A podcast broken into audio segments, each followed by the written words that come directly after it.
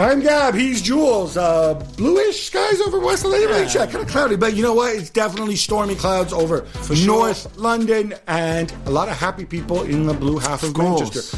Manchester City destroying, um, wiping the floor, I think is the term. Uh, Arsenal four one. Uh, in what we said, maybe, you know, it's too wrong to call it a title decider. There could be twists and turns, but effectively, mentally, psychologically, this is a huge blow. Arsenal are still two points clear. City have two games in hand, yeah. and and a big lead in the um, in the goal difference, which That's means thirteen, that yeah. as of right now, if the lead doesn't change, City can just draw their two games in hand or win one and lose one, and yeah. they are champions. Yeah, yeah, and there's more games to play, of course. Both of them have to play Brighton and Chelsea. Arsenal will have to go to Newcastle. City go to Fulham, for example, this weekend. So... You just Whoa. don't know. No, no, but like, you know, you don't know. Yeah. But yeah, I think the title is won now for City. The demonstration of football, uh, of what Arsenal would like to be one day and what they're aiming for. That kind of intensity, that kind of just tactical perfection, which really was it. And when we we we, we thought, for all those times where Pep Guardiola kind of overthought, kind of invented something, changed, no number six, no number nine. He came back to basic, really, with a back four, traditional back four. There's no John Stones in midfield. We're expecting the three two four one formation that City have been playing and done so well with in the last few games. Instead, it was just a flat back four with then Gündogan and Rodri as a two, and then a front well, four with De Bruyne very close to Haaland. Well, that was the key for me. Yeah, and I can assure you, one thousand percent, if Arsenal had won that game somehow, people would have come out and said, "Oh look, Pep is overthinking. He's overthinking. He's what? Why did he play Gundogan? Why didn't he have Stones in midfield? Blah blah blah." He won't. You know, no, I, like, I'm sorry, no. Just the overthinking thing really bugs me, Jules. He does this to get an edge. Overth- it's not overthinking. Yeah. It's thinking. Sometimes it works. Sometimes it doesn't work. Here, he made the right decision. Yeah. Um, everybody's expecting Erling Haaland, the big goal scorer, blah blah blah, uh, and Kevin De Bruyne, the great assist man. I thought it was interesting how like that was flipped. Obviously, Haaland had a ton of chances. Ramsdale stood up well to him. Yeah. Eventually, Haaland got his goal late. But I- I'm hoping people see different dimensions now to Erling Haaland's game. Because yeah, the way... He's improved, he's improved on it. You remember the first leg against Bayern, the assist for Bernardo Silva, the cross. Um, this is something that I think at the start of the season, Haaland takes the shot and doesn't cross the ball like that. And in the game against Arsenal, there's the, the, the two assists. I mean, the first one is not really an assist. It's on the middle of the pitch. He, he ends up as an assist, but De Bruyne has so much work to do after. Right. But the second one is much I, better. I, I, I'm referring more to... Well, obviously, we know that... People have said a lot of things about him. People said, oh, you know, he's big and strong. He's not necessarily a back-to-goal guy. He did a really good back-to-goal job with Rob holding and his yeah. and his hair like hanging over the back of him, holding the ball up, Definitely. playing it right into De Bruyne's path. Yeah. That that is a skill. It is a skill. It's a skill that I didn't have against Spurs away, where they played a lot the ball directly to him, and he, he didn't do the same job as he did on, on Wednesday night. So, but you could see how much he's improving his game overall, and that's just what ten, ten months in with Guardiola, nine months in with Guardiola. Imagine in a year, two years' time. All right, so in Arsenal, uh, obviously, he played what I think most people would say is his strongest eleven on paper, in the sense that it's the people who've either played the most this season or would have played the most if they hadn't gotten injured. I was so disappointed in so many individual performances. Mm-hmm. Um, all right, Saka, we knew, is coming off his mystery illness. Um, again, let me just say mystery illness is, if the guy has the flu, just tell us he has the flu, right? Like, what, what, when we say illness, people start thinking, ooh, is it something weird? Does he have dysentery? People just like, think he's the flu. Well, then just say it's a flu. Yeah, it's a sign. It's, you know. Um, but individually, I thought so many of these people got really just blown away. I go back to, and, and actually, I actually think Holding, I don't think Holding was the worst defender on the Arsenal team, which I'm used to saying. No, yeah. I think that prize, Zinchenko, I thought completely disappeared. Yeah. From this game, contributed nothing. Gabriel played the way he's played in the last couple of games, which is not good. Yeah. Really not good. Yeah. Too easy. It was a time for City. I, I want to give Odegaard a pass because he's contributed so much and he's young and whatever, but had zero impact in this game. Yeah. I never thought Partey would be the most effective of the three midfielders, and he wasn't effective.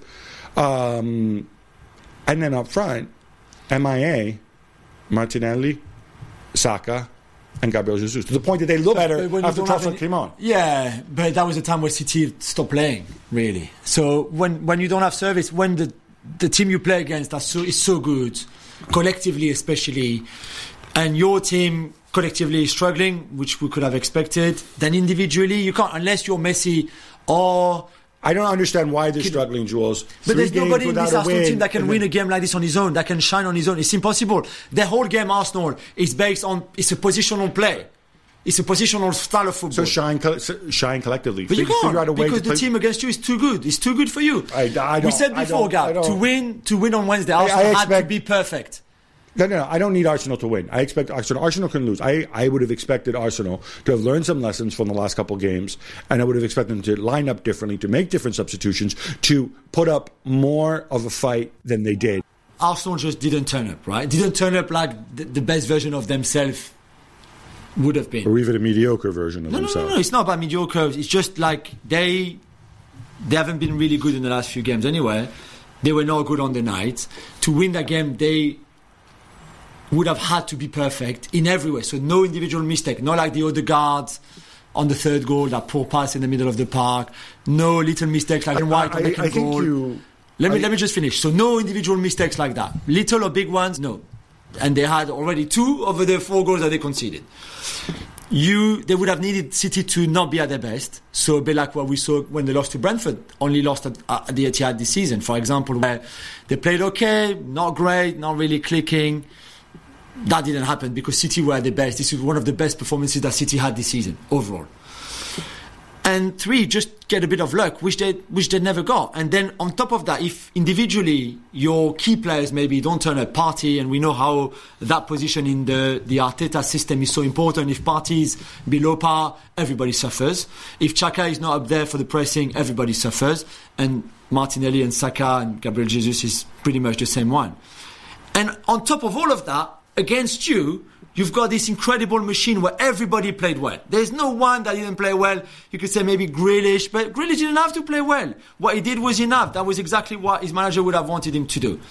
So, um, yeah, of course, I would have loved a two two draw where Arsenal were almost as good as City, but it was just City were too good. Yeah, I... I think on the day, there's no question City were too good. It, but sometimes more than one thing can be true. I can also call into question how Arsenal yeah. could and should have done more on this game. Because Too much space for De Bruyne to start with. This is really, really deflating. Um, it, it's really deflating that it, it seemed to me by playing the same people, by trying to play the same way that, that he's done all year, um, including, except for the, the, the game when Zinchenko was out, including through this run, um... it showed to me like, all right, we're going to go, we're going to do our thing, and then come what may, we're going to execute better, and this is our best chance of getting something against City at the Etihad. What I would dispute is, if you look at City's recent run of games, I know obviously they've won a billion in a row and whatever, right? But we saw them fall apart badly against Leicester um, after after he made the changes, admittedly, but that was still a team falling apart, maybe thinking they were cruising. We saw against Bayern for an hour uh, in the first leg at the Etihad, you know, when they were outplayed by Bayern, and then they ended up winning three nil because they're the individuals. That's fine, right? Yeah, yeah. But on the pitch, and I'm thinking to myself, okay, study what Bayern did, study what um, study what Bayern did in, in the second leg. And you may have different players, and you're not Bayern. Although one thing you have in common, neither one of you has a center forward who can carry this team, um, whether it's Gabriel Jesus or. Uh, whoever Bayern Gnabry. Don't have up front, Gnabry, Gnabry or whatever. Yeah. Again, so there are elements. And instead, he went and he did the same thing. And yeah, you know, I mean, we had a debate. We looked up the numbers, right? In the first half, the the the, the, the, the possession stats were sixty forty to City. Mm. So people make a big deal out of, oh, City's press and, and Arsenal couldn't get out. They couldn't get out. They struggled to get out. But equally, they also had forty percent of the ball. Equally, if you're not going to be able to pass your way through the press, there are other things you can do. If you're stuck deep into your uh, in, in in your area and the guys can't get out because Haaland and De Bruyne and, Ber- and Bernardo Silva, who I thought had an underrated game and was was, was really, really strong in this game. You keep, keep hearing how, about how fast Martinelli is. Why not just the odd ball into space? Yeah, why not do a better job that's... contesting the second balls in midfield? And this is where you can say Partey was less, you know, let them down a little bit. But it's not just him; it's Saka too. Yeah, yeah, yeah. They, they were below par pretty much everywhere. I think they, they tried, especially with Saka a little bit, Martinelli. And moved around quite a lot, more than usual. We saw him on the on the right, right wing just early on when he gave the ball to Saka, who had a cross and nobody was in the box. But I just think with that, the Saka cross, but, the but one the, the one you. where Gabriel Jesus is in the yeah. left wing position. Yeah, yeah, yeah. But sorry, what what was that? But no, because Martinelli and Gabriel Jesus swapped places. So right. Martinelli was centre, then Martinelli moved to the right uh-huh. to make that run when Saka. You right. know, when the so when you see Martinelli it. making the run, does it not occur to you that maybe he, you need does, to start moving into central? He also goes very quickly, Gab. To be fair, to, I know you didn't. I didn't. You didn't like Gabriel Jesus' performance, and I, I agree with you on that one. Though I give him, I give him a pass. But but you're right. I thought what I struggle with is. Kevin De Bruyne is in great form. You've seen it. You've you've you've had all that video analysis of City going into the game and what they've done recently. And there is clearly a lot of games where De Bruyne has played almost as a second as a as a second forward yeah. next to Haaland, exactly like they did on Wednesday night. And you know that he's going to try to find all that space in between the lines and everything. And I, I just don't understand how there's not even like almost a man marking on De Bruyne in the game on Wednesday night. And in the end, they gave him far too much time on the ball, space, and freedom to just literally, De Bruyne well, dictated the game. And yeah, his so, first goal is amazing. And if you look at the replay on the first goal, which I find incredible, he never even looks up. So he gets the ball from Haaland at the halfway line. He knows exactly where Gabriel is. He knows he's going to go onto his, his the outside of his right foot to do that, that little turn kind of thing. And then he shoots without even looking at Ramsdale or the goal. Just the awareness of the guy is incredible. Not just that, the ball also bends as well. It looks like, I don't it's know, mental just the way he hits maybe it. Ramsdale can do a little bit better, I don't know, but I, it's just incredible.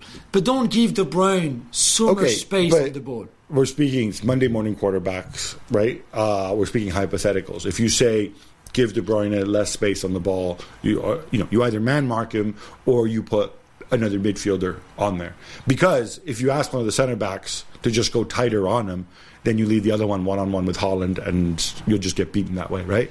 I, so, just, I just think they expect is, is that to be in midfield and Gundogan to play higher up with, with De Bruyne. Okay, but once you see, that, that's a great point. Once you see that's not happening, that is when you, as a manager, yeah, need to make an adjustment. Exactly. They never. I think then. I think they never adapted to to it. And you thought, okay, maybe I have time.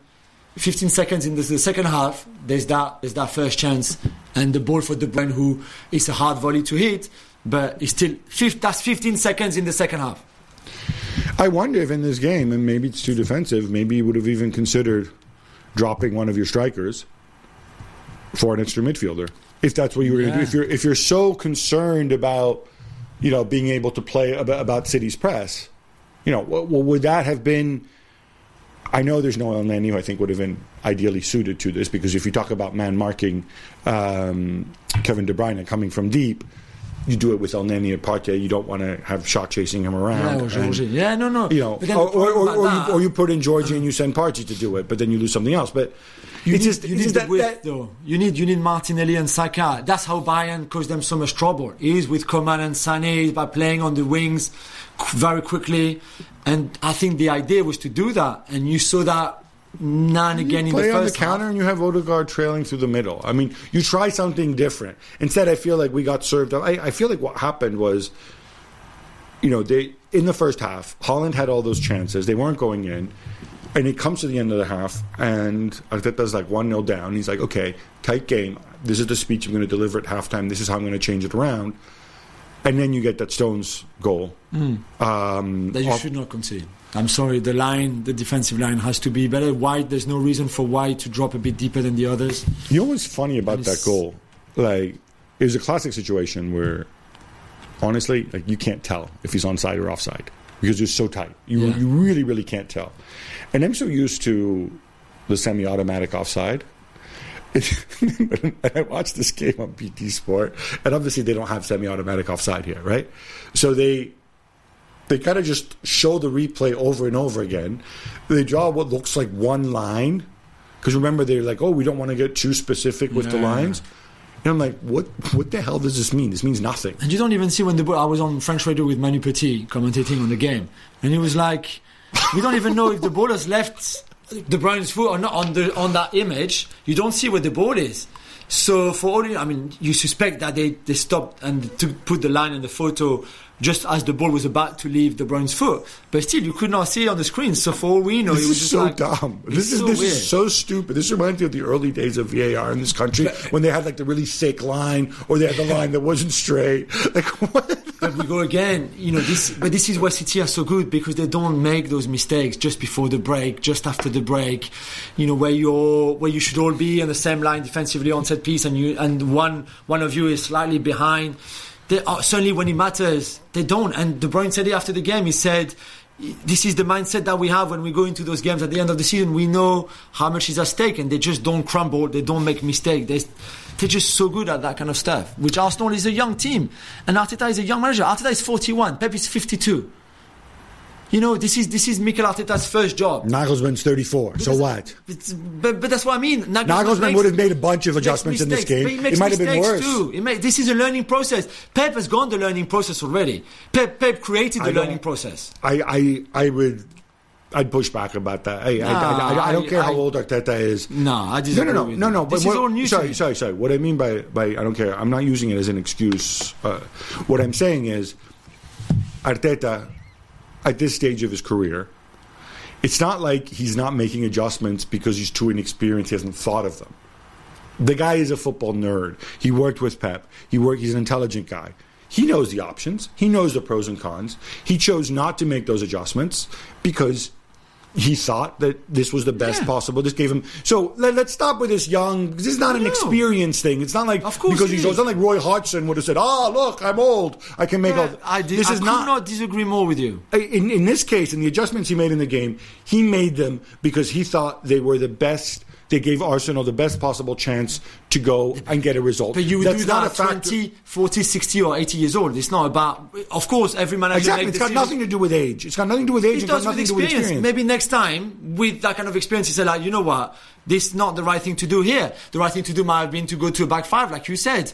But let's not forget, Arsenal have decided to twelve defeats in a row in the league against City. Arteta, since he's been in as an Arsenal manager, has never beaten Pep and City. Never, ever. Not even come, well, came close last season at the Emirates. But this is all. This is new to him, and even even more in a game that is a title decider. I, I, I think we view this differently. I don't think experience comes into I game management in this case. I think he has enough experience to know he just simply made... I don't even necessarily say he made the wrong calls, because it might have been even worse if he'd made those calls. He he he saw he sees all the option. Experience wouldn't have given him more option this game. I disagree. But I really disagree. Um, I want to mention something else about... I, I when I said the lineup with with Manuel Akanji at left back, I've seen Akanji play right back. And I, I like because in, in the past I'd never seen him play left back. Maybe I'm sure he has at some point. Mm-hmm. But I was just thinking, all this moaning and obsession that, that we in the game do, like, oh look, he's a six, he's an eight, he's a ten, he's a left back, he's a right back.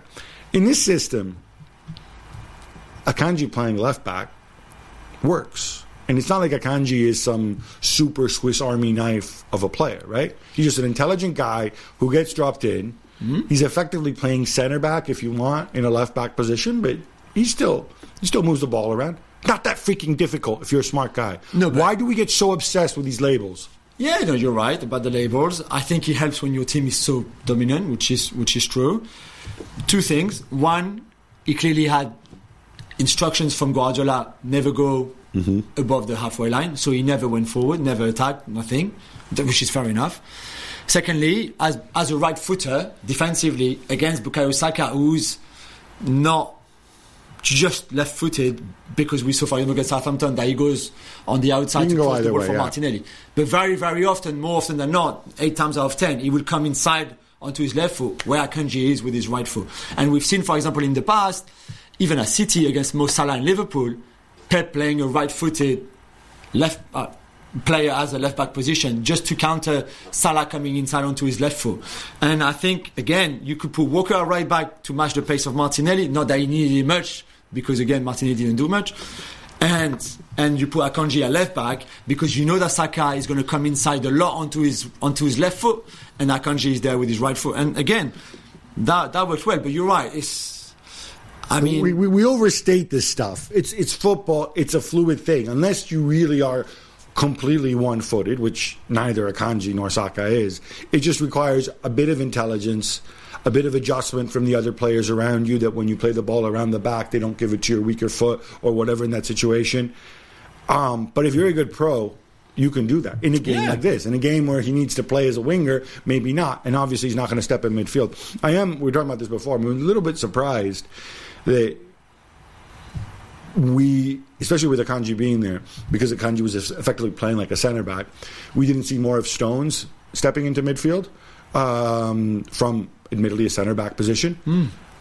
But I think ultimately we just didn't need to. No, I think there that was, was no plan. Need to do it. I, I um, think that was the plan, even before. If, like the game plan before the game was the four two four formation, no Stones in midfield, and the fact that you score after seven minutes, you're not going to change your game plan after that. So the, I think Pep thought there's no need for the box in midfield with Stones, Rodri, Gundogan, and, and De Bruyne. Instead, I'll have Rodri and Gundogan, and then De Bruyne playing much higher up on the pitch. And again, tactically they were perfect, and yeah, it was helped by the fact that Arsenal underperformed, but they underperformed because City was just one of those days where they were unplayable. All right. Um, oh, I wanted before that. I want to go back to Gabriel Jesus. Sorry, sorry. Hey, you know my thoughts here, but I do wonder in a game like this, and we were talking about how you could have approached this differently. When you know that you have Gundogan there, and you know De Bruyne is playing higher up the pitch, obviously a lot of the flow in the game is going to go through Rodri and and Gundogan, mm. and obviously Jesus's job, because he runs around a lot and he's got a lot of stamina, is going to be to disrupt that. Equally, though, what I saw was Jesus, he's got a triangle, effectively, with of people who can pass the ball. Yeah. I mean, leaving Ruben Diaz to one side, who's not on their level, right? But you got, he's like pinballing between Stones, Rodri, and Gundogan. You've got three people who can kind of send the game vertical with quality at any time. How's that supposed to work? How can he make it happen on his own?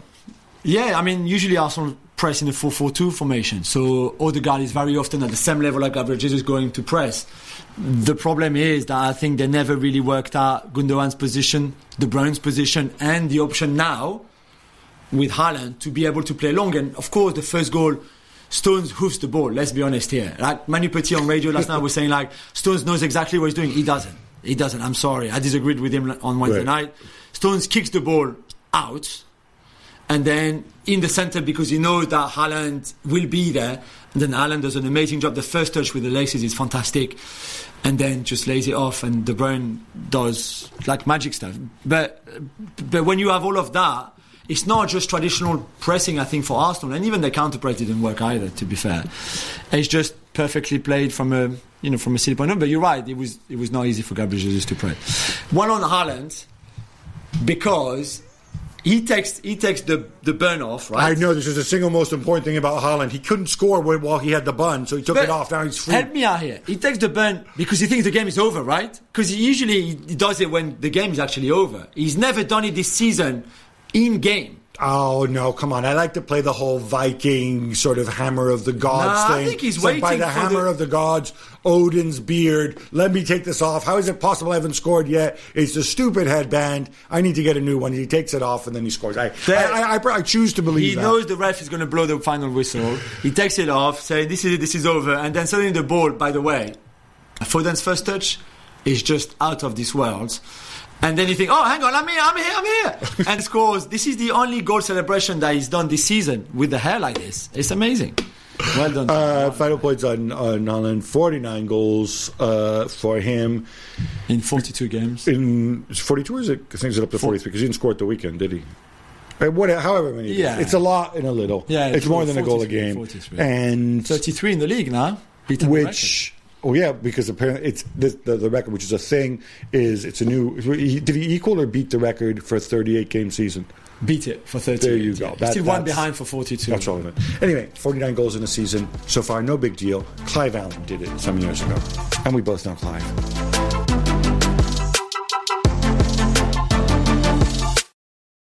All right. right, enough City. How about some quick hits instead? Let's go, Gabby. Liverpool went away to West Ham United and remained on track for some kind of European football next yeah. year, which is which is good. Of course it is. Jules, your pal, your pal David Moyes yeah. is fuming, but Jurgen Klopp is beaming. Yeah, David Moyes thought he should have had a penalty. Who's right? Who's wrong here?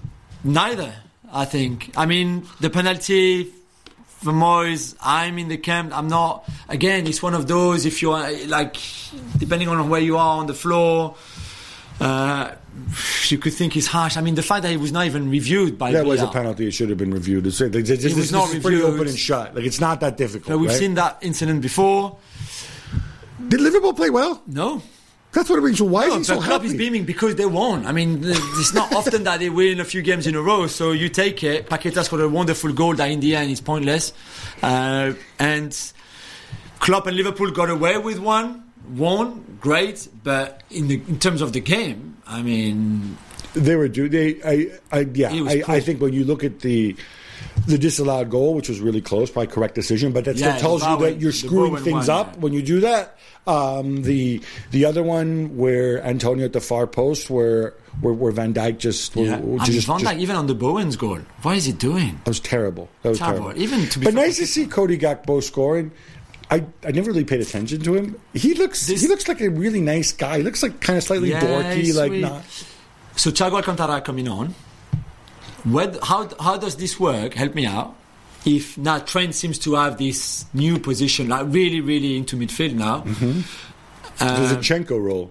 Yeah, but even more, if, like even more, I think attacking right. and can him and Thiago could that work together? Can I say this again? Thiago Alcântara is a part-time player who plays okay, in part-time. So he's situations. On the bench now until now at the end of the season. Uh, he's not. And comes on late. You don't, you don't worry about him. Okay, fair enough. A goal from Fede Di Marco gives Inter a one nil win over Juventus in the Coppa Italia semi-final second leg. They will now face the winner of Fiorentina against Cremonese, which kicks off in a few hours, and Fiorentina are two nil up from the first leg. Well done to Inter. Are you going to praise Simone Inzaghi or blame and hammer Max Allegri for... Like, Inter deserved to go through over the two legs. Juve were terrible, were, I thought. They were much better team. But... we got to talk about Max. Since April Fool's Day, I've worked it out. One win, two draws, four defeat. The only win coming against Sporting Lisbon in the uh, sorry, Sporting Clube de, de Portugal yeah, thank you. in the uh, in the Europa League. And it's just terrible football. And he tried to do something different today, and he played Chiesa up front with Di Maria behind. It's a three five one one, but then it's not working. So then you send on Milik. When you take you send on Milik, you take off Kostic. He's the only guy who's who's actually crossing the ball. Yeah. So I, it's just you know you drop. I mean Brammer was terrible in this. Yeah. You just you did they, they, they got disallowed, but Edin Dzeko does a little move, beats yeah, Brammer with yeah. quickness. Edin Dzeko should be beating not no nothing with quickness except maybe for for, for a tree or a pile of bricks. Yeah, like all his parents. I not not good. Not and great. Pogba coming on. I mean, I felt he got twelve minutes. Whatever, I fell easing for back into it. Minutes. I, I I'll say this, I fell for him. Like I know you've got bigger fish to fry, bigger things to worry about, but you just can't keep playing this badly and stop bringing up results. This is not going to work. Yeah. I, I think it's an, it's time for a reset button. I agree. Le Parisien uh, reports that Lionel Messi wants a raise to stay at Paris Saint-Germain. Jules, are you buying this? Surely not. I mean, Jorge Messi, so Leo's dad, is calling it the uh, the World Cup winning clause, in the sense that now that his son is a World Cup yeah. winner, it needs to be paid more because I, you need to recognize the achievement of being a World Cup winner now and to have a World Cup I winner. I think he's been recognized in, enough. It's not Paris Saint-Germain's job. I mean, he's a good before. I mean, like, it. Come on. Like, what? It's forty million a year. forty million euros a year. I, I'm going to make this very simple.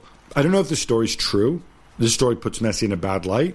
Um, if so I, I was told if I were true, and I was told that P S G anyway are offering a pay cut. So it's okay. If, if, yeah, if, if I were Paris Saint-Germain, this is exactly the story I'd want to have out there. Yeah. So then, in case there's any deluded weirdos, most probably not in Paris among the match-going fans, but probably in the Par- uh, Paris Saint-Germain diaspora, the people who discovered the club the minute Messi signed, uh, you know, blaming them.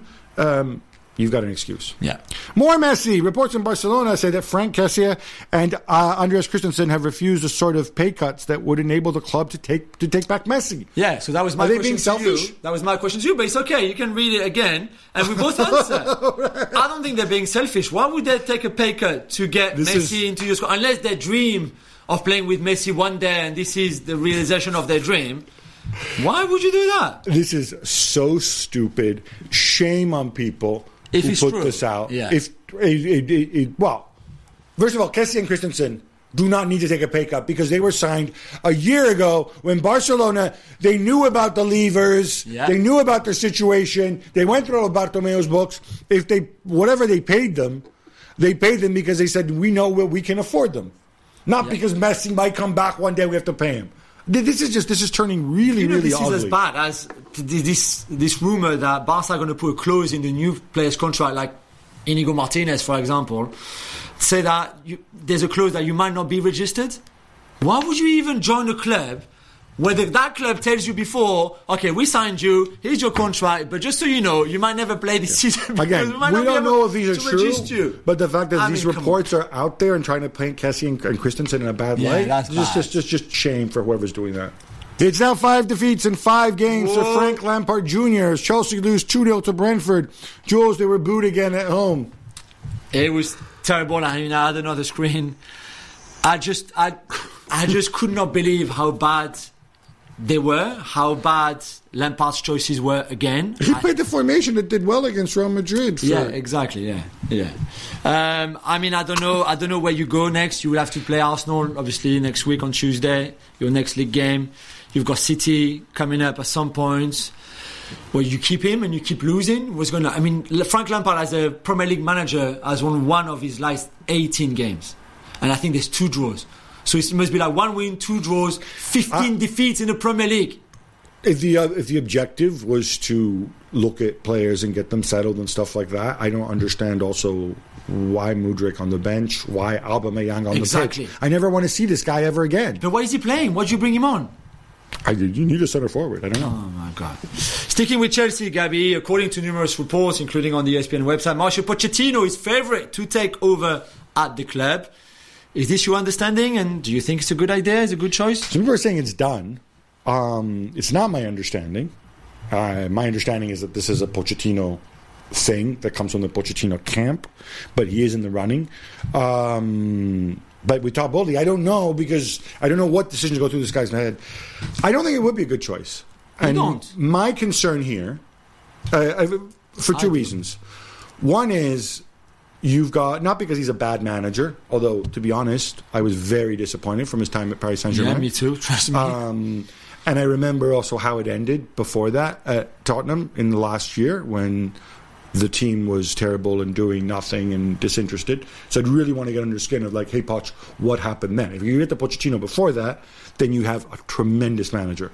If you get that guy, I don't know. Uh, secondly, though, if you've decided to go technical director, Vivelle, Stewart, blah, blah, blah, you're going in a certain direction. You're saying these guys are going to make the personnel decisions of the team. With Pochettino, it's always been an issue. Him versus the director of football, the sporting director. He knows more. I know this guy. My friend told me this dude, blah, blah, blah, blah. You have to decide what club you're going to be. Are you going to be a, a manager-led club, or are you going to be... That would be my, my, my second reason to but concern. Is there a really big manager in a big club that is not like Pochettino? I don't think so. They you all think are... you, need a, you need a manager who puts his trust in the director of football and the process, even if afterwards he advocates for his own things and they listen to him. That hasn't always been the case with Pochettino. He was sniping... Uh, as you know, at Paris Saint-Germain's but, uh, but Leonardo, sport, I know, but Leonardo continuously. I don't need that in my club. I don't need more internal sniping. I mean, or, or, or you decide, hey, Vivelle, Stewart, it's been fun. You're six months. Mudryk, Malagusto, bye bye. And then I, I get an execution only director of football, technical director, and and I let the manager choose the players, which is fine too. Uh, but I you you have right to have fit. it such a direction. Then my third right reason fit. is the Rafa Benitez reason. Mauricio Pochettino is very much identified with Tottenham. He's very much identified with Tottenham at a certain stage. Remember the Battle of the Bridge and stuff like that. Yeah, we threw away the title. Does I this mean anything to you? Or are you boldly creating another potential issue for yourself? Don't, where, you, don't you think that it's more of an issue for Spurs fans to see their old, really good no, manager? No, it's more of an issue for Chelsea fans because they think I they're a bigger know. club than Spurs, but, but to I be think, honest. I think, I think Chelsea fans would recognise that he is a good manager, very good manager. That is the right fit, I think, for this young squad coming up. When was he last really good, good as a manager? When was what? When was he last good? The second to last season at Tottenham, yeah? I mean, he lasted only... You can't, you can't compare the, the, the last five months of his time at Spurs and the four years before that and what he did in those four years... And P S G was the, the dressing room was the dressing room. He never be, he was never able to manage it. This Chelsea dressing room is not like the P S G dressing room that he encountered. No, you said you have to man manage forty different players, but I I, I don't know. Like I said, I, I am a Pochettino. I think if you get good Pochettino, I, think I just don't know that I can trust the process here and these people involved that they know how to make the yeah, right choices. Yeah, but I don't think the problem with Pochettino for me is he's a really good fit in there. Tati Castellanos becomes the first foreign player born outside Spain wow. to score four goals against Real Madrid. Yeah, this is a thing. Incredible. In a Liga game. Uh, Girona beats beats them four two. Joe, should this be a concern for Carletto? And how remarkable is this Castellanos tale? For those who don't know, he was at New York City F C. He was, yeah. Um, before that, I think he was at Torque. So Torque he's, he's a City Football Group guy. He is, but he's only twenty-four, and it's a remarkable story of an Argentine who had to go to Chile to start his career, then via Uruguay, then in M L S, where he won the title with with New York F C and finished top scorer, by the way, had an incredible season in twenty-one. And then Girona, who is also owned by the City Group and Manchester City and New York City F C and et cetera, et cetera. And now he scored eleven goals in the in La Liga, where he's doing well. He's going to go to a better club because he's better than Girona. Maybe not good enough yet for City. What club in City Football Group is better than Girona? No, but he's going to, to, he's going to go outside of the group, I think. Oh, okay. But, but I think I think that's better for him. I, I, he's, he's a wonderful, if you haven't seen him play, really, really wonderful player. Great four goals. I think for Real Madrid, they, they have let the La Liga go a long time ago. I think so. You like Tati Castellanos a lot more than I do. No, I do love Tati Castellanos, for sure. Sticking with Ancelotti, the Brazilian F A, Gab, the president, Hernaldo Rodriguez, says that the plan is to have a new head coach for Brazil in place by May twenty-fifth. Ahead of the Seleção's next set of games. And he said, like, well, we're going to wait for Carlo then and see what he says. This is great. This suits Ancelotti because you want some clarity from Real Madrid about whether you're going to keep yeah. you or not. Are you going to make you wait until to see how the Champions League final go, make a decision then? Um, but I'm really bored with the story. Uh, Florentino is sitting there saying, you know what? I don't need to decide. Dude, you got a contract. You don't think Florentino has decided already? I don't think so, no. I, I, I don't I don't think or I don't think it's immune, it's an immutable decision. Put it that way. I, I, I genuinely don't believe that. Barcelona lose two one to Rayo Vallecano, but at least Robert Lewandowski gets back on the score sheet. None of this matters, right? None of it? None of it? No? Not really. They're going to be champions regardless. It's never good to lose, and they were two nil down, and Lewandowski, before scoring, had missed a few chances, by the way, one yeah. especially in that first half. So still not great in Robert's world. Tottenham Hotspur play Manchester United in a few hours, Gab, on Thursday night, but I want to ask you about the players' decisions, that are the Spurs players, decision to refund the tickets of the travelling Spurs fans who saw them lose six one at the weekend. What do you make of this? I think it's great. I, I don't. People are all sitting go, oh, whoa, they're all they're all so rich. It doesn't mean anything. Or other people, oh, whoa, well, if they lose to United, are they going to refund the money? They refunded the money for the same reason that players sometimes apologize for their performances, not for their results. Right? Mm-hmm. They clearly feel guilty about the way they played, and they blame themselves. I worked out how much it's going to cost them. I think their ticket allocation was just about uh, right around three thousand dollars, max price thirty pounds. It's going to end up costing them, I don't know, and if the whole squad does it, just the ones who played, whatever, but he works out between five and six grand a player. That's not nothing. It's obviously no. a lot less for Harry Kane. For, for, for, for, for Papsar, it is a lot. It's a big chunk of his salary. Fine, it's a gesture.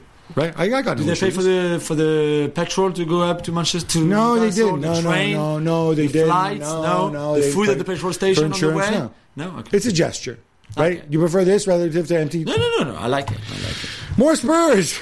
Ryan Mason says he's ready to take charge on a permanent basis okay. if things go well. Is that at Spurs? Yes, I don't is know. It, is he ready for Spurs? Maybe it's at Girona. I don't. I don't. I, but I, I like Ryan Mason a lot. I really do. Uh, he's, he's from Enfield, so right by where Spurs are training, play, et cetera. What you want? I don't know. Like we saw him when he was the interim coach before. I don't what? think he was, uh, you know, Pep in the making. Wait, but he coached them in a League Cup final. Yeah, true, exactly. Maybe he's ready now. We will see. We will see what happens in those games coming up. I just don't think that's where the club is at right now. Sorry, sorry, Ryan. Sorry. Man. The endless Manchester United sale story continues, Gab. There's a new deadline for bids. This is Friday, and Sir Jim Ratcliffe is reportedly ready to let the Glazers keep twenty percent of the club. Yeah, that's going to go down well. So the deadline is ten p.m. Friday, but I mean, it doesn't matter because none of this matters. They'll sell if they want to sell, if they reach a price. Uh, I don't see how keeping the Glazers around with twenty percent of the club, but they don't get to make a decision. I don't think it's going to endear him to the fans. I don't see what the benefit is to the Glazers, frankly. So right, they would make more money when they sell. Exactly. Those Says. Atletico Madrid celebrate one hundred twenty years of history and beat Mallorca three one, by the way. That Carrasco goal at the end yes. where he puts the goalkeeper on his backside. Oh, that was delicious. Uh, Rajkovic, I think it was. Uh, Jules, Diego Simeone has cracked it with this lineup. That was really good performance. I have to say, Antoine Griezmann shining again, two assists now. Uh, for him, his numbers are very impressive for the season. The shirt, did you like the shirt?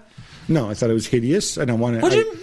No, this, no, like, I, I, this is hideous. This is like in tribute of... I don't know. Listen, shirt. listen. I understand why they did it. Like, I don't ever need to see the stupid oh, shirt. Oh, no way. I'm, no, I'm all... You know me. I'm a shirt guy, obviously. I Real loved Madrid. It. I loved Real Madrid it. wear red and white the way God intended, okay? But There's not, a reason. Not one hundred twenty years ago. That's fine. So do it in this game. You yeah. asked me. You didn't ask me like, "Oh, were they right to wear the throwback shirt for the game?" Sure, I thought that was a knock great yourself idea. out, bring it all the old guys out, whatever. Athletic, but it was a great idea, and you played well. The shirt is hideous, and I don't ever want it to was see great. it again. I love the shirt; it was great. And you, to be fair, you made that first team one hundred twenty years ago proud with your performance, and now you're right, right behind Real Madrid again. Do you know? Do you know what's funny? one hundred twenty years, and uh, they were debating this on Liga T V last night. Is Diego Simeone the greatest manager in the history of Atletico Madrid? I hate to say it. Yeah, he is. Yeah, I think he is too. I would have to agree. Alejandro Garnacho will reportedly miss the F A Cup final in order to play for Argentina in the under twenty World Cup, which obviously start at the same time as that final. Gav, are you okay with this? Uh, yeah, one hundred percent. I mean, I think it's more important to a young player. Now, interestingly, United taking a different tack here than, than Real Madrid. Yeah. Who have not authorized uh, Alvaro to go. Um, we can debate wide, who's yeah. more important. Is Garnacho more important? These are kids. These are these are squad players, essentially, right? Yeah. Garnacho would have played a bit more, but, you know, United still have Antony and Sancho and Elanga. And... and Elanga, who everybody's forgotten about. Yeah, right? yeah completely. Um, it's funny, though, because I think it starts on the twentieth of May and goes until the eleventh of June, which is the day after. I, if I'm Real Madrid... Okay, maybe you keep him around if you beat Man City and you go to the... But the fact that you can't work something out says, oh, yeah, no, he stays with us unless we... Yeah, what happens if they don't qualify for the final? If they don't qualify for the final, I don't see why you have to keep him around. I mean, well, to make the numbers of training? I think such a, it's such a... At that age, it's such a great opportunity and experience to go with the mates of your age group, often that you've played with since you were fifteen, all the way, to go and... and try to win a trophy like that. It's, I I don't know. I don't understand. I really don't understand what Real Madrid are doing this. Aston Villa, meanwhile, keep winning. They're in fifth place after downing Fulham one nil. Jules, a chance to praise Unai Emery some more, because I think not enough people have made the point that, oh, look, he's actually good, and nah, we were too good. harsh on they him. They were seventeenth when he arrived, level on point with the eighteenth on goal. I think just outside of the bottom three on the goal difference. Look at the job that he's doing. What don't you like about it? Ollie Watkins scoring, I mean, not so much anymore. Like, but before that, had an incredible run of, of matches where he scored in the Premier League. They play well individually. They're better. Jacob Ramsey, uh, Buendia, Watkins again. This is great. They've the, got the centre backs, I think, also as well. Yeah, have, Dibu uh, in goal too.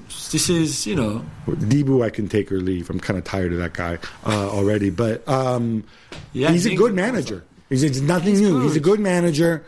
I think the fact that some people have now turned it into, oh, look, it's Unai Emery, he's a good manager. See how wrong you were to criticize him for when he was at Arsenal, criticize the way he talks, criticize the things he says. I go back to this. I don't like listening to him. Not in English, not in Spanish. He doesn't make any sense when he speaks to the media. I've said this before, right? You should just never talk. You should just go and coach, and he's very good at that. Yeah, exactly. Alexander Seferin says that everybody in football favors the salary cap, Gab, so at some point it will happen.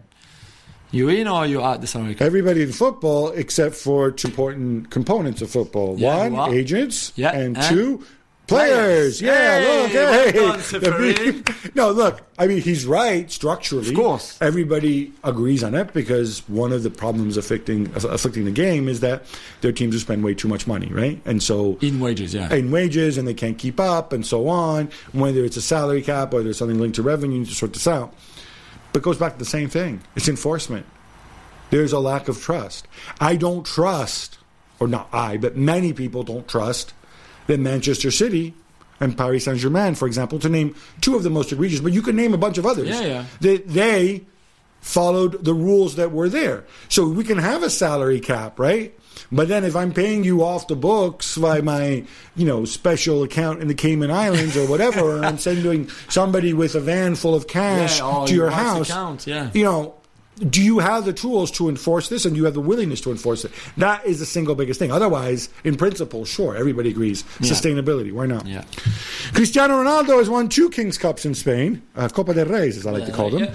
But he won't be winning the Saudi Kings Cup oh, this year. No. Al Nassr are knocked out by Al Wehda in the semi-final, and they play Al Hilal in the final. I'll tell you what, Cristiano, not happy. Not happy at all. I mean, great goal by uh, the French striker, Bogel, I think his name is. Amazing, like, kind of overhead kick slash volley, if you want. Wait, is Christian- he not, do you not know this Bogel fella? Is he no, not Paris-born no, and bred? Yeah, I think he is, because he played for clubs around Paris, I think. Uh, amazing story, and he played against Cristiano, of course. And he said I don't think Cristiano he likes was, Cristiano very much. He said no, because he tried to ask for his shirt, and Cristiano was really rude and not polite at all. Why are you uh, asking Cristiano, for Cristiano's shirt after Cristiano's lost a game and been knocked out? Because you might never play against him ever again, so this is the, your one chance to get his shirt. You both live in Saudi Arabia. You're what? probably both. So when you knock at his door and say, "Hey, remember me? I knocked you out. Can you? Do you have a, maybe a spare shirt somewhere in the you know in your wardrobe?" I mean, Cristiano shouted at his bench at halftime. Uh, really, really cross. Missed a couple of chances, hit the bar as well, so didn't play himself. Could have scored, should have scored, had the chances to score, so not delivering himself. Clearly, the team around him not good enough either. It's what, another disappointment. What happened to all those uh, stories about the manager getting sacked? Well, yeah, he's gone.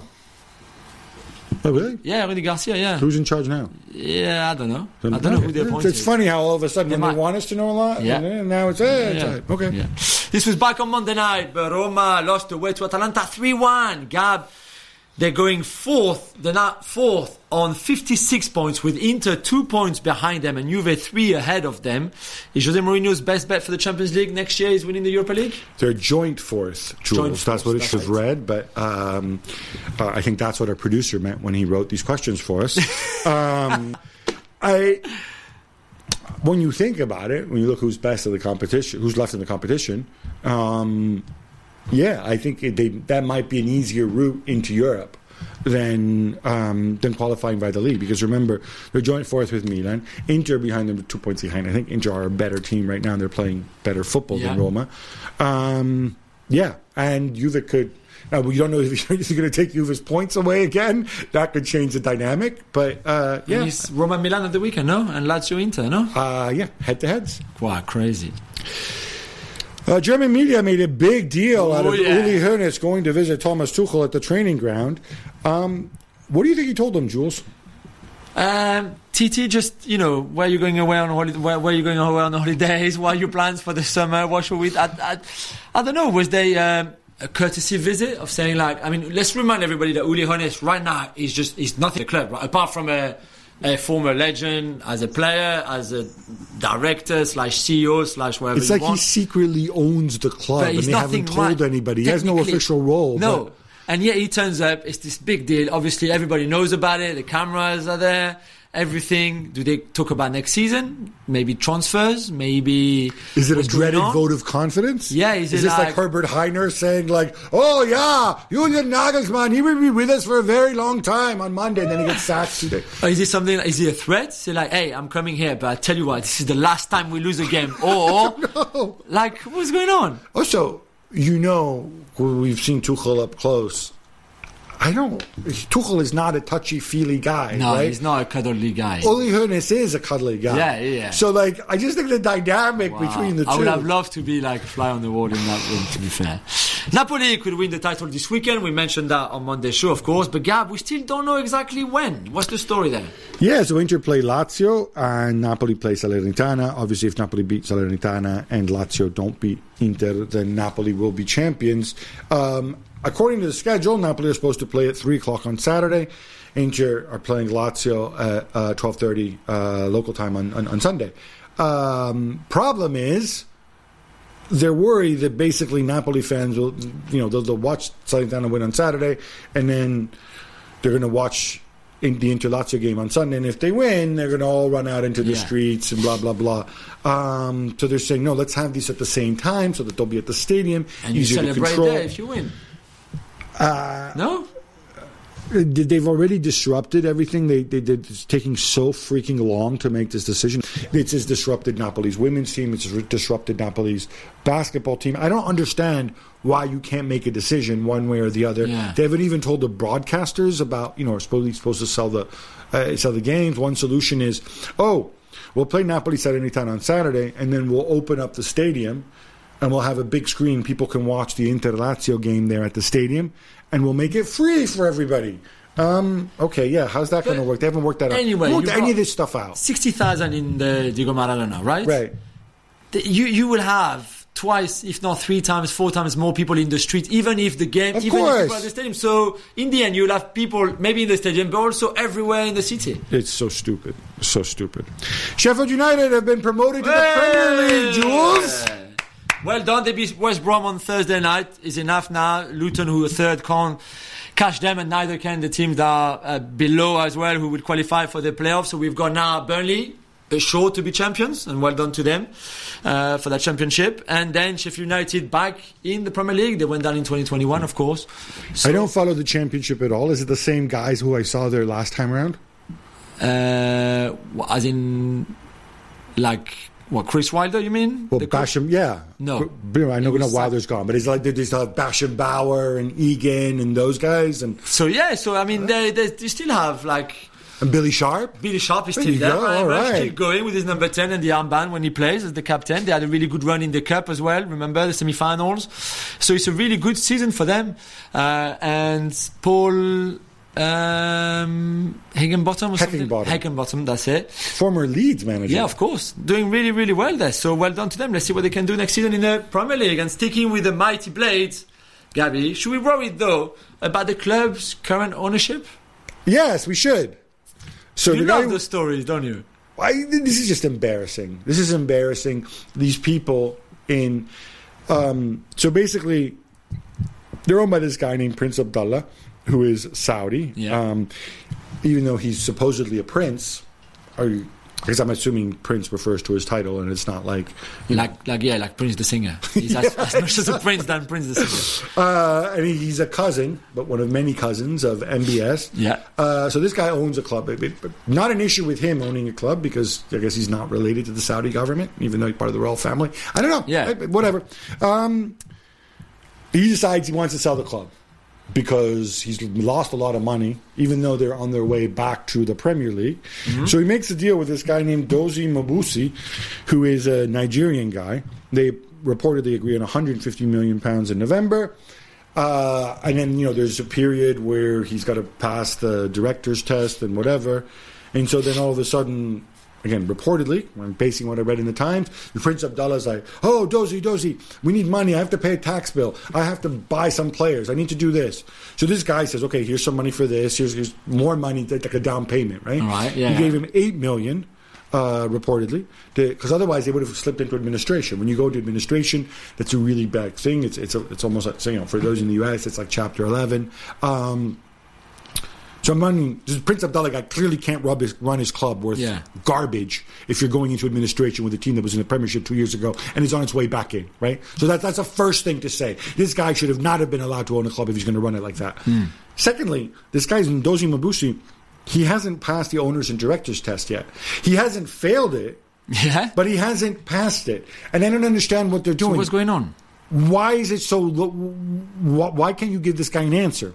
Thirdly, supposedly, Prince Abdullah now, the period of exclusivity's passed, Prince Abdullah doesn't want to sell him the club anymore. Do you know why he doesn't want to sell him the club?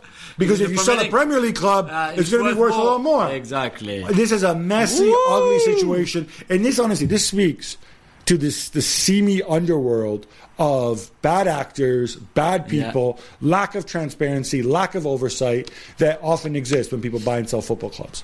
Crazy. Back to that Shefford interview, uh, he also said that nobody really understands the handball rule, and it's not him saying it. It's UEFA's Players Advisory Board, um, uh, who includes a whole bunch of ex-players. You like Patrick Vieira, isn't it, in Zidane on it? Yeah, you get a bunch of big names, say, hey, what do you like about football? Oh, yeah, this uh, handball. uh, they've asked I F A B to clarify it. You know what? I understand it. Um, do you, Tell me? What, the handball? Yeah. It seems they have different interpretations, though. In different countries. And there are different interpretations in different countries, yeah. Because, you know what? There's different interpretations but for what is a foul in different countries. Should, they shouldn't be with handball, though. Why? Because there should be one rule. Either you just take it to... If they are, if you don't make your body bigger... If you make your body bigger, regardless of where you are in the world, mm-hmm. this is this is a handball. Yes, I understand that. Right? Okay. Why, why don't these people understand it? I mean, I no, I understand you could do a better job of explaining and so on. Yeah, I get that. But I'm just tired of all these people going, oh, oh, nobody understands it. What, what, what, what's, the, what's not... Or just maybe clarify it by saying, like, this is, this is what's going to happen. If the ball doesn't change direction, but just, like... hardly just brushes your arm, this is not a penalty, for example. This is the one that recently, and I've told you on the show, really bugged me against Leipzig, for example, for Manchester City. It's a pen that should never have been a pen because nobody appeals for it. The ball doesn't change direction. It hardly slows down because it just, I think it was Henrich, Benjamin Henrich. Just like, don't give that one. So maybe it's just to say, okay, let's just clarify it. This like three bullet points. If in this case it's a pen, in this case it's a pen, and in this case it's a pen. Every other case is it's not a pen. I don't know. I, I think the one against Leipzig was a mistake, and it was a poor interpretation of the rules. Just because people are going to interpret the rules or the directions incorrectly doesn't mean that the rule's not clear, because these are still humans and they'll still make mistakes. Doesn't mean every time you have to go, oh, nobody understands it. Yeah, you know? No, okay. Some good news for Jose Mourinho, uh, Gabby. Remember when he lost his temper with the fourth official when his Roma side lost to Cremonese? Well, he's been vindicated. He has. He basically said that this guy, that, that this guy, the fourth official, this guy named Marco Serra, uh, had said something extremely rude and unconscionable yeah. to him, and that's why he lost his rag, because obviously normally he's such a calm and measured person. Um... Apparently what Marco Serra said to him, uh, and for this he's going to be published, he says... Like, basically, Mourinho was complaining about something, and fourth official turns to him and says, why don't you just go home? The whole stadium is making fun of you. Go home as in, in Portugal, or go home in Roma in the flat? Uh, no, just shut up. Just just, okay. you know, just just go home. Take what, right. he, what he means, like, take the defeat, shut up. You know, everybody's making fun of you. I mean, Jose... Let me put it this way. If a journalist had said it, somebody on the other team had said it, I don't think that's rude. When you're a referee, it's like law enforcement. Would you, if a cop were to speak to you that way, would you accept Which it? They, they do, you know, they do all the time. Bad cops do. Bad cops. Yeah, do. I don't think that's right. I'm if not... a cop talks to me that way, I'm gonna, like, you know, I'm gonna say, take off the badge and the gun. We'll see what's up. But you think Mourinho always talks it. nicely to the fourth referee? No, no, I'm I sure he does. So. No, no, look, I'm sure he does. I understand the frustration on his part, but you, when you represent the authority, in the same way a policeman can't talk to you that way or shouldn't talk to you that way. Um... A referee can't talk to somebody in that yeah, way, okay. or shouldn't. Mm. Or at least read the room. There's some guys you can do it with. Clear with Mourinho, you can't. Also, this was in front of the cameras as well. So, Mark Sheffrin, he says the Champions League final could be in the U S one day, though not before twenty twenty-six. I feel like I've heard this a thousand yes. times. You're, you're good with that? No! No, please! Just don't, please. Would you have the Super Bowl in Paris? No, you wouldn't. Would you have the Super Bowl in Berlin? No, you wouldn't. Why would you play the Champions League final in L A? This is, doesn't make any sense. It's the Champions League. It's the, it's, it's the European competition for Europe. For European clubs. There's no, this is not, this is not on. I'm sorry. This is not, we've said it before. I can't remember when he said something that, that's stupid. I'm, I, this really, really annoys me. I, I suspect he's saying this because he wants sponsors to come forward and make him an offer, and then he can leverage. I don't think he has any intention of doing it, um, but somehow trying to leverage it to get a better deal over here when when, when cities offer to to host um, Champions League final. I suspect that's why he's doing it. But to answer your question, you get a sense here. You talked about a Super Bowl in Paris yeah. versus a Champions League final in L A. Are there more association football fans in L A than there are N F L fans in Paris? But that's not the, the you would feel the Stade de France. You would you, there would be eighty thousand. You, you can sell feel everything. It, but it's the same thing. When I hear about how big the N F L here, and I'm cognizant of the fact that I am wearing some branded N F L gear right now, I think about it. But like, yeah, it's like one in fifty people, and there's a lot of passionate oh. fans, and they'll still fill the stadium when the N F L games are over here and whatever, yeah. and that's great.